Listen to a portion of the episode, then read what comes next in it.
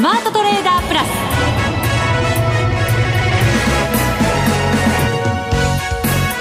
全国のリスナーの皆さんこんにちは。内田まさです。この時間はザ・スマートトレーダープラスをお送りしていきます。この方をご紹介しましょう。国際テクニカルアナリスト福永博之さんです。こんにちは。よろしくお願いします。よろしくお願いします、はい。さて日経平均は大幅反落ということになりました。アメリカが、まあ、急落と言ってもいいかもしれませんね、はい、今年最大の下げということになりまして、ええ、それを受けてということですが。そうですね、まあ、あのニューヨークの方がですねあの、まあ、FOMC もあったわけなんですけど、はい、あの今の内田さんの話のようにですね FOMC の結果が出てでなおかつパウエル FRB 議長の会見が始まってから、下げ幅拡大してるんですよね、そうすると要因はその発言の中にあるって考えられるんですか、あのただまあその前からですね400ドル500ドルって下落していたので決算がねいろいろ出始めて、ちょっとそれ嫌気した感じもありましたけれども。ですので、まあ、一概にその、まあ、FRB のですねえー、パウエル議長の発言がその影響したっていうふうなことではないとは思うんですけど、はい、ただ、あのこれまではあの、まあ、途中というか、まあ、あの FOMC の前に株価が下落していてもですよ議長の発言あるいは会見が始まって発言を受けて買い戻されるっていうのが。まあ、これまでのパターンだったんですけどパウエルさんずっと慎重な姿勢崩してませんでしたから、はい、じゃあまだまだ量的感は続くよねっていう安心感ですよね。そうですよね。で、まあ、それを結果的に繰り返しただけというふうに言われてしまうとそれまでなんですけど、はい、まあ、ただ事前にですねあのそうしたあの話がもう漏れ伝わってましたので、まあ、そういう意味では新鮮味がなかったっていうのが一つあるとあとはもう皆さんあのいろんなところでお聞きの方も多いと思うんですがあのー、えー、ゲームストップというですねアメリカ株、はい、まあこの番組ではね取り上げられたことはないんですけど幸いなことにですね。まあ、ロビン・フッターがあの注文してですね1日で倍になるような株価になってですねあの今朝も実はあのアメリカ株はそうやって大きく、まあ、それぞれ3指数ともに2%以上下落してたんですけどあのそうしたゲームストップなんかは、えー、上昇してましたからね。そうですよね、はい、ただゲームストップ株売り方のヘッジファンドはい買い戻し。はい。ね結構な損失を出したんじゃないかっていうことですけどね、はい、そういうのがですね、えー、マーケットの思わぬか乱要因になったりするのでまああのそのあたりちょっと後ほどね詳しく、はい、はい、お話したいと思います。はいよろしくお願いします。えそれでは番組進めていきましょう。この番組を盛り上げていただくのはリスナーの皆様です。プラスになるトレーダーになるために必要なテクニック心構えなどを今日も身につけましょう。どうぞ最後まで番組にお付き合いくださいこの番組はマネックス証券の提供でお送りしますスマートトレーダー計画よーいドンさあ、それではまずは足元の株式相場です。大引けの日経平均株価437円79銭安の28,197円42銭。ザラバ中には27,975円まで下げ幅を広げましたので、はい。えー、これはザラバ中だと2万8000円割り込んだのが1月12日以来ということになります。すね、ただまあ、引け値ではね、戻してますけれども。はい。はい、まあ、あのー、今話にあったようにですね、あのー、まあ、今日の寄り付きから大幅安になりまして、まあ、一時600円安というところでですね、結構、まあ、あの、不可解といえば不可解ですよね。何かしら、その、悪い話が出たわけでもないですし、はい、えー、一方で、あの、買い戻しも入らなかったというか、まあ、戻しも鈍かったというのも、まあ、アメリカ株ではちょっと珍しいかなと。いうふうには思いますけどね。はい、で、あの、まあ、そうしたちょっと、まあ、転換点になるのかどうかわかりませんけども、あの、不可解な部分というのをですね、何個かちょっと取り上げてみたいと思うんですけど。不可解な部分、はい。はい、まあ、あの、そういう、なんとなくちぐはぐな部分というんでしょうかね。はい。で、あの、一つはですね、そのアメリカ株についてというところなんですけど、あの、先ほどお話したゲームストップですね。はい、で、これあの、えー、っと、通常の、まあ、取引時間ですね。うん、ニューヨークダウが、その、ええー、まあ、大幅安になってですね、633ドル安になったところで、実はこのゲームストップ株っていうのが、うん、なんとあの、199ドル上げてましてですね。はい。はい。で、あの、前日比で134%なんですよね。はい。はい。で、これが、いわゆるその、ロビンフッターって言われる、あの、まあ、ツールをですね、えー、使って取引をする人たちの、まあ、あの、買い注文。が入ったと。はい。で、あと、内田さんのさっき話にあったように、あの、まあ、理屈で考えるとですね、あの、ゲームの、あの、まあ、卸売と言いましょうか、うん、小売店のようなところなので、このゲームストップという会社がですね。ですから、あの、時価総額で見ても、もう、あの、えー、347ドルで、なおかつ、あの、発行済み株式数かけたらとんでもない金額になってると。はい。ですから、あの、小売店の、あの、販売がですね、販売店が、そんな時価総額になるっていうのは、やっぱり普通に考えたらおかしいじゃないかということで。不可解ですね。ね、不可解ですね。で、そこで、その不可解に立ち向かったのが、ヘッジファンドなわけですよ。なるほど、はい、これが売り方だったわけですよね。ねはい。で、この売り方のヘッジファンドがですね、あのー、まあ、あ結果的にですよ、今お話したように、えー、ほぼ倍になってるわけ、ほぼというか倍になってるわけですから、はい。株価的にはですね、もう完全に踏み上げられちゃってるわけですよね。そうですね。個人の買いバーサスヘッジファンドの売り。そう。はい。本当ね、これも不可解な、こ れまでなかったような話ですけどね。はい。で、それによってですね、結果、まあ、ヘッジファンドが踏み上げられてるっていうところと、うん、それからあと、それをニューヨークダウなんかの、まあ、言ってみればその主力市場と、まあ、関連付けして、これ実際はもちろんあの取材してるわけではないので何とも言えないんですけど、あの、えー、損失をですね、そうした、あの、まあ、ゲームストップなどのですね、空売りで、えー、損失を出したヘッジファンドが、まあ、主力株を売って、はい。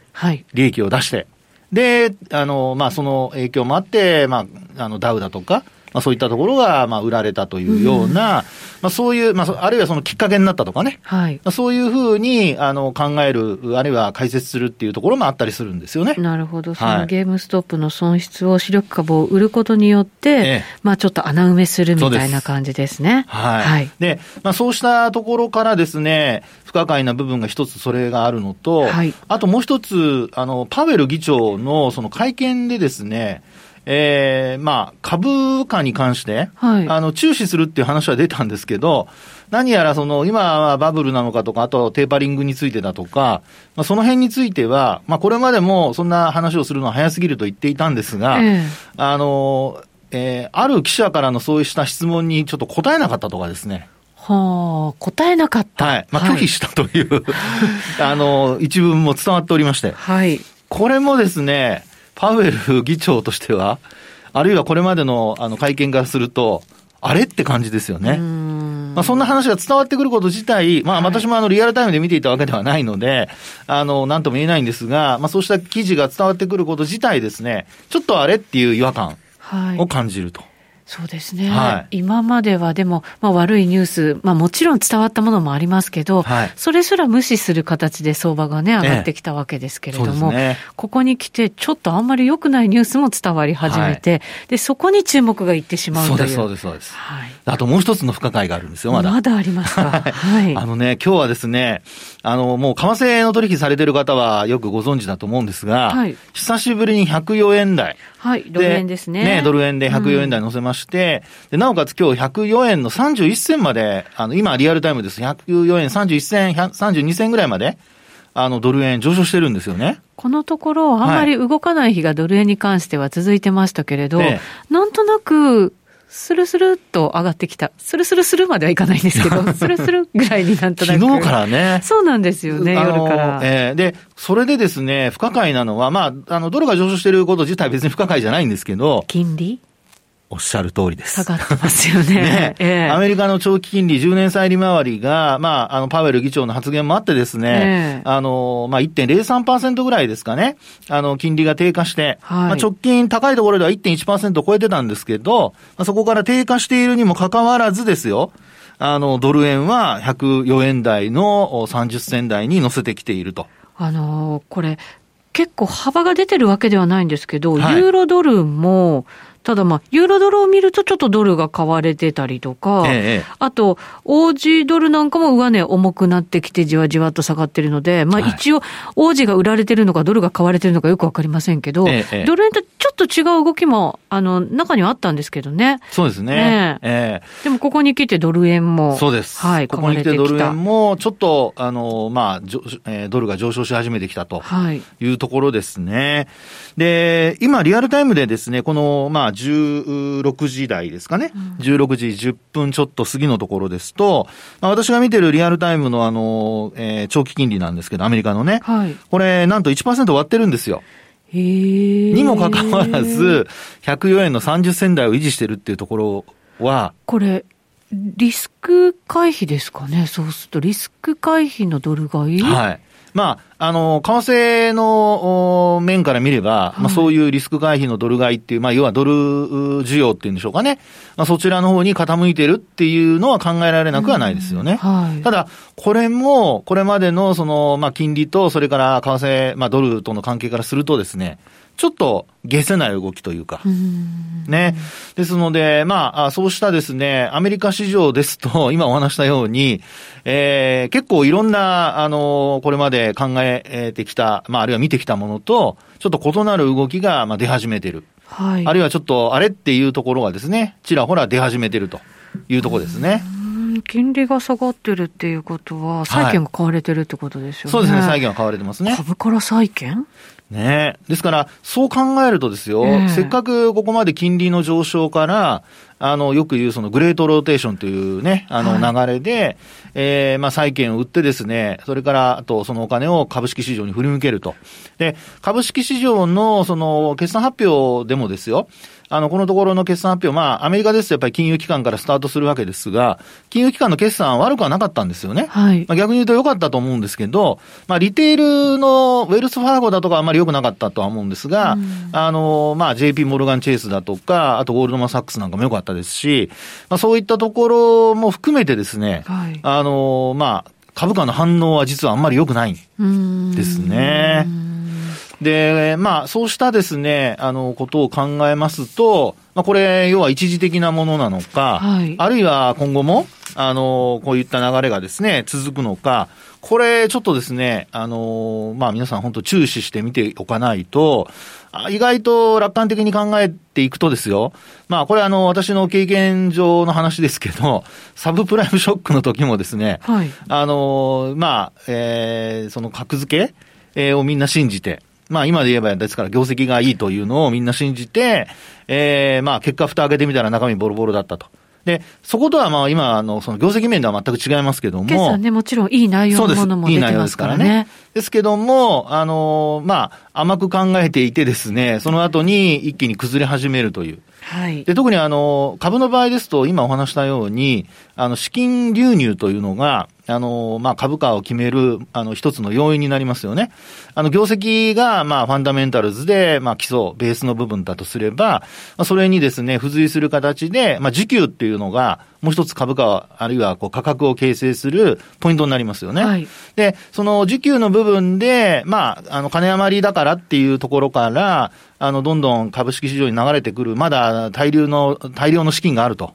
で、まあ、あの、さっきお話したようなゲームストップなんかもこんだけ上がってるんだから、マーケットは別に壊れてるわけじゃないんだというふうな見方ももちろんできますので、まあ、それはもう皆さん、あの、個人の考えだと思うんですけど、ただ、今お話したようにですね、いろいろと、あの、少し、流れが変わりつつあるような、変な動きがこう出てきているっていうところがありますので、はい、まあ、そこは、あの、注意しておかないとですね、えー、気がついたらっていうところにならないように。そうですね、はい、あのアメリカでもそうですけれど、そのまあ、ハイテクのあたりにすごく期待感があって、ええ、わっとまあ相場を牽引してきたところがありますよね、はい、それがなんか決算を機に、まあ、決算を前にガクンと下がったりとか、はい、決算、いい決算でもなかなかこう買われなかったりとかっていうのは、え、やっぱりある程度、決算の内容というのが織り込まれていて、ね、それで物足りないのか、はいで、織り込み済みだったのか。ねそれで一時的なものなのか、うん、もうね、気になりますよね。そうですね。で、あの、今の内田さんの話でですね、まあ、アップルだとか、あとフェイスブックだとかが、その、引け後に、アメリカ市場の引け後に決算発表してますよね。はい。ですごく決算いいんですよ。もう最高益ですからね、時間外売られてましたもんね。時間外取引で売られてるんですよね。そうなんですよね。ええですから、まあ、そういった反応も、やっぱり東京市場は、おそらく午後またね、下げ幅が拡大したっていうところも、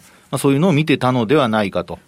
で、一方で、まあ、為替が円安方向なのでですよ。まあ、これ自体は、あの、輸出関連株にとってはプラスなので、はい、ええー、まああ、今回出てくる決算で想定為替レートとの乖離がどのぐらいあるかだとか、まあ、マイナスの影響が今、あの、考えられているのかどうかだとか、まあ、そういったところがですね、あの、まあ、個別企業の動きに、まあ、一つ影響してくるのではないかと。で、あと、まあ、今日、あの、商いも4兆円超えていてですね、はい、相当膨らんでるんですよね。これまた引けにかけて結構ね、そうです、買われてきましたよね。大引けでね。えー、でこれは、あの、もう、あの、これももうご案内の通りなんですけど、えー、っと、東証株価指数トピックスの算出に関わる不動株比率の定期見直し。はい。まあ、これに伴う売買ということで、えー、大引けでドカーンと商いが膨らんだということで、うん、はい。まあ、決してあの、売り買いなんかね、あの、大量のな、どっかからの売り注文が出たとかっていうわけではないので、そうですね。はい。はい、まあ、その辺は、あの、少し、こう、まあ、割り引いて考える必要があるのかなっていうところだとは思いますけどね。うん、確かに。今日の場合はその代金ではちょっと測れないよっていう、そうですね。ところはあるわけですね。はい、で、あの、じゃあ今日みたいに下げるとですね、テクニカル的にはどうなのかっていう話も、皆さんにちょっとお伝えしたいなと思うんですよね。これ、福永さん、はい、気にしてたじゃないですか、25日線ぐらいまでの、こう調整がもしかしたらあるかもしれないっていう、はい、今日日経平均はそこに届いてませんけど、はい、トピックスは届いちゃったんですよね。そうです。トピックスはですね、はい、取引時間中に上向きの25日線を割り込む場面がありまして、はい、で大引けではもちろん、あの、25日線上回ってるんですけども。そうですよね。はい、トピックス、しかも陽線ですし、そうです、一応。はい。で、あの、こういうふうにですね、まあ、持ち合いが、まあ、数日間続いて、株価が、まあ、一旦落ちて、で、ただ、陽線だっていうふうになると、まあ、翌日上がってくるとですね、あの、まあ、反発っていう流れになってくれれば、形としてはいいんですけども、はい、ただもう5日移動平均線下回って、5日線も下向きですし、うん、で、あと、あの、過去、まあ、5日線を挟んだ、あの、上下の値動きでしたので、まあ、そういう意味ではですね、5日線がこういうふうに下向きになると、あんまり下向きの向きっていうのは上向きにはならないんですよね。ずっと、あの、ほぼ同じ値が何日間も続くので。しばらくは。はい。はい。上回らないと、やっぱ上向きにはなってこないと。うん。なので、まあ明日がもう、あの、週末で、あの、まあ、今週最後ですね。で、月末の最後ということもなりますので、まあそういう意味ではですね、あの、今月、今日までの月足の、まあ、ローソク足を見ると、これ一応陽線ではあるんですが、そうですね。今日までのところそうですね。はい、で、上髭の長い陽線なんですよ。はい。で、ちなみにですね、あの、日経平均の今月取引時間中の値段で見ているので、まあ本当は終値で見た方がいいのかもしれないんですけど、えー、27,575円。はい。これを下回ると、まあ、陰線になっちゃうと。うんいうところでございますね。はい。で、あの、えー、終値ベースで見た場合の日経平均のですね、あの、値というのは、これはもっと下でございまして、27,258円になります。うんですから、まあ、陽線はなんとか保てるでしょうっていうところなんですけど、はい、あの、えトピックス、それから日経平均ともに25日線割り込めのことになってくると、えー、これ警戒が必要なのと、あとはもう、あの、まあ、あの、トレンドとか、あとトレンドの転換を教えてくれる、あの、パラボリックっていう、あの、指標がありますが、これ見ると、アメリカ株ではナスダックを除いて、えー、ニューヨークダウと S&P500、それから国内では日経平均トピックスともに、まあ、4指数ともにですね、引転してます。えっ、と、アメリカ市場は昨日の下げで、えー、そうです。東京市場は今日の下げで。えー、日経平均はね。日経平均は。トピックスはもう、もうちょっと前から下げてますけどね。あの、引転してますけどね。はい。ということで、えー、少し様子が変わってきているということと、まあ、あまり、あの、甘く考えない方がいいのではないかというのが、まあ、さっきお話した、なんだこりゃっていう変なことが起こってきてますので、注意をしていただきたいなというところでございます。ちょっとやんわり言いましたけど、はい、福永さんは、はい、これ、ちょっと声わずってますけど大丈夫ですか？一時的な下げじゃないっていうふうにお考えですか？まあね、後でまたちょっと話しましょうか、ね。後っていつですか？なんか CM 行けっていう顔がしてますけど。違いますか？そんなことない。逃げてませんか？大丈夫ですか？いや大丈夫ですちゃんと言いますよ本当ですか、はいじゃあ CM 中ちゃんと相談しましょう。はい。はい一旦 CM です。マネックス証券では国内株式の取引手数料を一部引き下げました。1日定額手数料で1日の約定金額が100万円以下の場合、取引手数料が税抜き500円でお取引いただけるようになりました。1日の約定金額合計が100万円を超えるまでは、何回取引しても税抜き500円です。また信用取引の取引ごと手数料において、1注文の約定金額100万円以下の価格帯の取引手数料も引き下げました。これにより、信用取引の取引ごと手数料なら、税抜き最低90円からお取引いただけるようになりました。さらにこの取引手数料引き下げを記念して、1日定額手数料で1日の約定金額合計が50万円以下の場合、税抜きの取引手数料500円を全額キャッシュバックするキャンペーンを実施中。題して、少額取引応援、毎日ワンコインキャッシュバックキャンペーン。期間は2021年1月29日まで。期間中は毎日キャッシュバック対象となるチャンスがあります。この機会に少額でのお取引がしやすくなったマネックス証券で国内株式投資をぜひご検討ください。マネックス証券でのお取引に関する重要事項。マネックス証券が扱う商品などには価格変動などにより元本損失、元本超過損が生じる恐れがあります。投資にあたっては契約締結前交付書面、目論見書の内容を十分にお読みください。マネックス証券株式会社、金融商品取引業者、関東財務局長、金賞第165号。ザ・スマートトレーダープラス今週のハイライト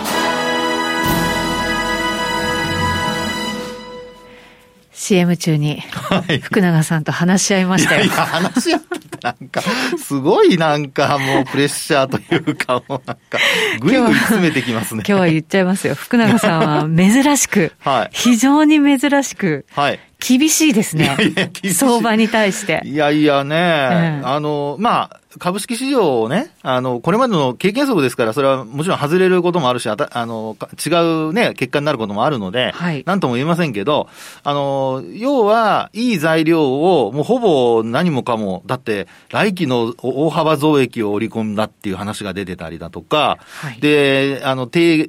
金利で、なおかつ大規模緩和、大規模金融緩和ですよね。これが続くって言ってるわけじゃないですか。はい。で、もしそれを拡大するとなれば、もっと景気が悪くなるってことですよね。で、それで株価もう一回上がりますかね。私に問いました、今。いやいや、いや、あの、もちろんそれで上がることもありますよ。あるかもしれないですよ。はいでも、まあ、あの、少なくとも、あの、高値を取っていくためには、それなりの、やっぱり理由が必要ですよね。まあそうですね。でも今までだって、はいまあもちろん業績っていうね、はい期待感はあったわけですけど、はい緩和だ緩和だっていうんで上がってきた分もあるわけじゃないですか。まあ、あの、期待と、それから、まあ、実、現実と期待で言えば、はい確かに現実の部分は緩和ですよね。金融緩和。で、あとは、あの、期待の部分で言えば業績だったわけですけど、業績うん業績は、まあ、今回、あの、いい結果が出ているので、まあ、両方とも実際には、まあ、あの、思った通りになってるわけですよ。はい。ですから、思った通りになって、今、あの、例えば日経平均2万9000円超えられなかったとした、してるわけじゃないですか。で、もう一回超えるとなった場合に、まあやっぱり何か時給要因で、えーいい話が出てくるか？というのがまあ必要になってくるんじゃないかなと。ってなると、私は今のところそういうのがまあ思いつかないので、ちょっとやっぱり厳しいのではないかなと見ますけどね。時間軸どれぐらいで厳しいんですか？ださん。何ですか？いやいやそこ大事ですから。それはそれはあの CM 中だけの話じゃなかったです 違います、違います。CM 中はイコールもう本番ですよ。いや、これはですね、はいやっぱりあの、今出てるのが、なんといっても第三四半期じゃないですか、決算ね。はいで、あと、まあ、そこから、あの、情報修正があるかどうかっていうところは、もう第三四半期では大体通期の情報修正の、あの、出すところは出してるはずなんですよ。そうですよね。ええ今回も結構出てますからね。そうです、そうです。ですから、まあ、そうなれば、あの、もう5月以降、はい。あの、来年度の本決算が出てくるところで、どんな風になるのか。結構じゃあ長いですね。ねですからそこから、まあ、ほん本当に良ければ、またまたね、株価が上がっていくでしょうから、期待にね、あの、沿って上がっていくでしょうから、そうなると、えー、まあやっぱり最低でも3か月から4か月？そうですね。次のだって本決算とかが出てくる時。今1月ですからね。そうですよね。えー、までっていうこと。というふうなことになるのではないかなと。うん、まあ、そこから、あの、今の水準から大きく下げるかどうかはまたちょっと別問題ですけどね。でもその辺をやっぱり少しは意識して、売買タイミングを考える必要があるのではないかっていうふうには思いますけどね。なるほど。はい。いつもの慎重派とはちょっと違うからですね、今日はね。いやいや慎重なんですよ。そうですか？弱気じゃなくて？いや、弱気じゃないですよ。弱気じゃないんですけど、はい、あの、でも、まあ、あの、あんまりこう、えー、飛びつくと、はい、あの、本当にそのまま、えー、ボールが弾まないってこともあり得るので、気をつけてほしいなというところですね。はい。はい福永さん、他にも話したいことあるんですよね、今日ね。他にもあるんですよ。そうそうでですね、他に話したいことは、これやっぱ為替なんですけど。為替、はい。はい。あの、まあ、為替のその水準ですね。えー、今、あの、さっきお話したように、104円台の30銭台なんですけど、ね、100円30銭台なんですけど、はい、今日今リアルタイムですと34銭ぐらいなんですよね。うん、で、直近で、まあ、いつも私が見ているようなボリンジャーバンド、はい、20日移動平均線のボリンジャーバンドを見ると、あの、もう、あの、プラス2シグマに接近しつつあるのと、はい、それからバンドが広がってきてるんですよね。これね、なんとなく上に行きたがってる感じしますね。そうです、そうです、そうですね。で、あと、その節というところで考えますと、これあの、1月の11日にですね、つけた104円の39銭あたり。おもうちょっとだ。はい。はい。まあ、これを抜けてくるとですね、えー、ドル円はひょっとすると、まあ、105円に向けて動き出すのではないかと。ただですね、はい、105円に向けてって今言いましたけど、今日今の現在でですね、これあの、20日移動平均線のボリンジャーバンドのプラス3シグマっていうのを見ると、これまだ105円に届いてないんですよね。104円の84銭ぐらいなんですよ。はい。ですから、あの、プラス3シグマっていうのはこれ99.8%。収まる確率で、で、これを、まあ、逸脱するってことはほぼないのでですね。うん、ですから、この値が、プラス3シグマが、えー、105円に乗っかってくるとなると、えー、105円乗せっていうのが、まあ、視野に入ってくると。このボリンジャーバンドのプラス3シグマのあたりっていうのは、前回も結構この104円台の後半、105円手前ぐらいって結構抑えられてるところなんですよね。そうですね。で、その時とまあ今で、あえてまあボリンジャーバンドの形で違うところといえばですね、うん、当時はまあやっぱりバンドが横ばいだったんですけど、はい、まああの本日今日の時点ではバンドが若干広がってる。環境は違うぞと。そうですね。はい、ですから、あの、まあ当時、さっきお話した1月11日よりはですね、上に行く可能性はまああるのではないかと。あとはもう材料で何かしらね、思惑需給、それからあとニュース等で価格が動くかどうかっていうところだと思いますので、はい、まあそのあたり今晩のニューヨーク、あの、10、12月期の GDP のそうですね。はい、速報値出てきますしね。うん、えー、まあご注目いただいてですね、金利が低下しているにもかかわらずドルが上がっているっていうのはこれどこまで続くんだっていうのも、うん、はい、見ていただくといいのではないかなと。ひょっとしたら今お話したように金利が低下しているので、はい、あの、ドル円急低下っていうことも上髭つけて下落するってこともありえなくはないですからね。そうするとまた株価にとってはちょっと懸念材料がね、一つ増えるってことになりますもんね。はい、そうですよね。えー、まあでも、102円から3円前後で止まってくれれば、あの、今のところ大きな日本株へのマイナス影響ってあんまないとは思うんですけど、はい、そこを、あの、超えてくるようなことになると、えー、株式市場混乱っていうことになりかねないので、ちょっと注意が必要でしょうかね。そうですね。はい、どれなんとなく久しぶりになんか転換点迎えてるかなって感じもね、うん、しますしね。そうですね。はい、はい、ちょっと見ていかなきゃいけませんね。はい。さて、あっという間にお別れのお時間です。ここまでのお相手は福永博之と内田まさでお送りしました。それでは皆さん、また来週ま、この番組はマネックス証券の提供でお送りしました。